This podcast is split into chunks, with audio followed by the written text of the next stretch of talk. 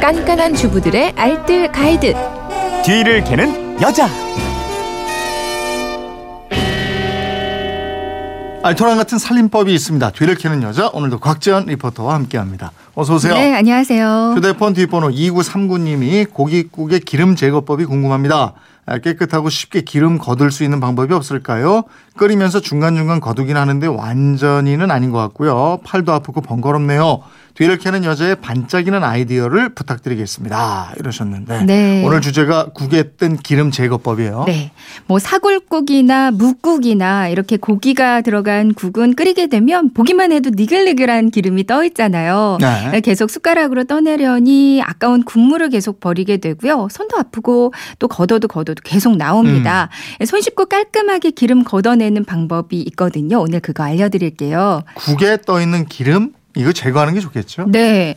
어, 국에 떠 있는 기름 이게 포화지방, 그러니까 동물성 기름이잖아요. 네. 동물성 기름은 우리 몸속에 축적되면 동맥 경화 등 각종 성인병을 유발할 수 있습니다. 음. 그러니까 되도록이면 제거하고 드시는 게 안전할 것 같아요. 예전에 사골국 끓이고 이럴 때 창호지 담가서 이거 걷어내고 이랬던 기억 나거든요. 네. 예, 무슨 좋은 방법이 있나요? 아마 기름 걷어내는데 가장 쉬운 방법은 차가운데, 그러니까 음. 냉장고 안에 넣어서 기름을 굳힌 다 음에 숟가락으로 걷어내는 아. 방법일 거예요.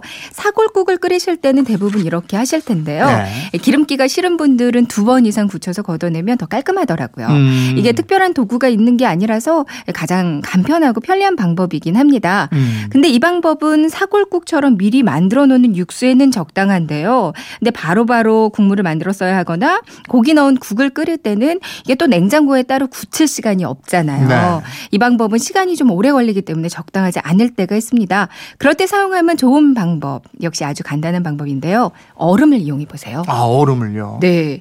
그러니까 얼음도 좋고 얼려놓은 아이스팩도 좋습니다. 음. 그 방법은 이제 꼴꽁 얼린 얼음이나 아이스팩을 위생 비닐팩에 넣어요. 네. 이렇게 얼음 주머니를 만들어 줍니다.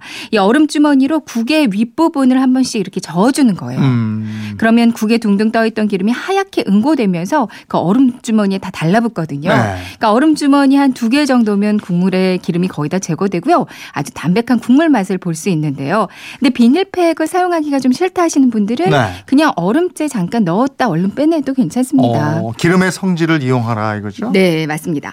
일반적으로 물의 어는 점보다 기름의 어는 점이 좀 더 높잖아요. 네. 이 고깃국의 기름은 상온에서 고체로 변하는 성질이 있는데요.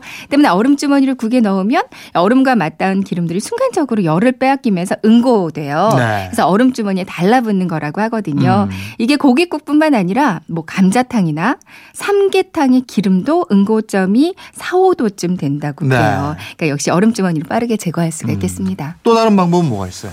네. 이 밖에도 뭐 거름종이나 깨끗한 면보를 이용해서 걸러주는 방법도 있고요. 아니면 식빵 있잖아요. 네. 식빵으로 표면에 기름기를 흡착해서 제거하는 방법도 있어요. 그렇군요. 살림에 대한 궁금증 어디로 문의하죠? 네, 그건 이렇습니다. 인터넷 게시판이나 MBC 미니 또 휴대폰 문자샵 8001번으로 보내주시면 되는데요. 문자 보내실 때는 짧은 건 50원, 긴 건 100원의 이용료가 있습니다. 네, 지금까지 뒤를 캐는 여자 곽지연 리포터였습니다. 고맙습니다. 네, 고맙습니다.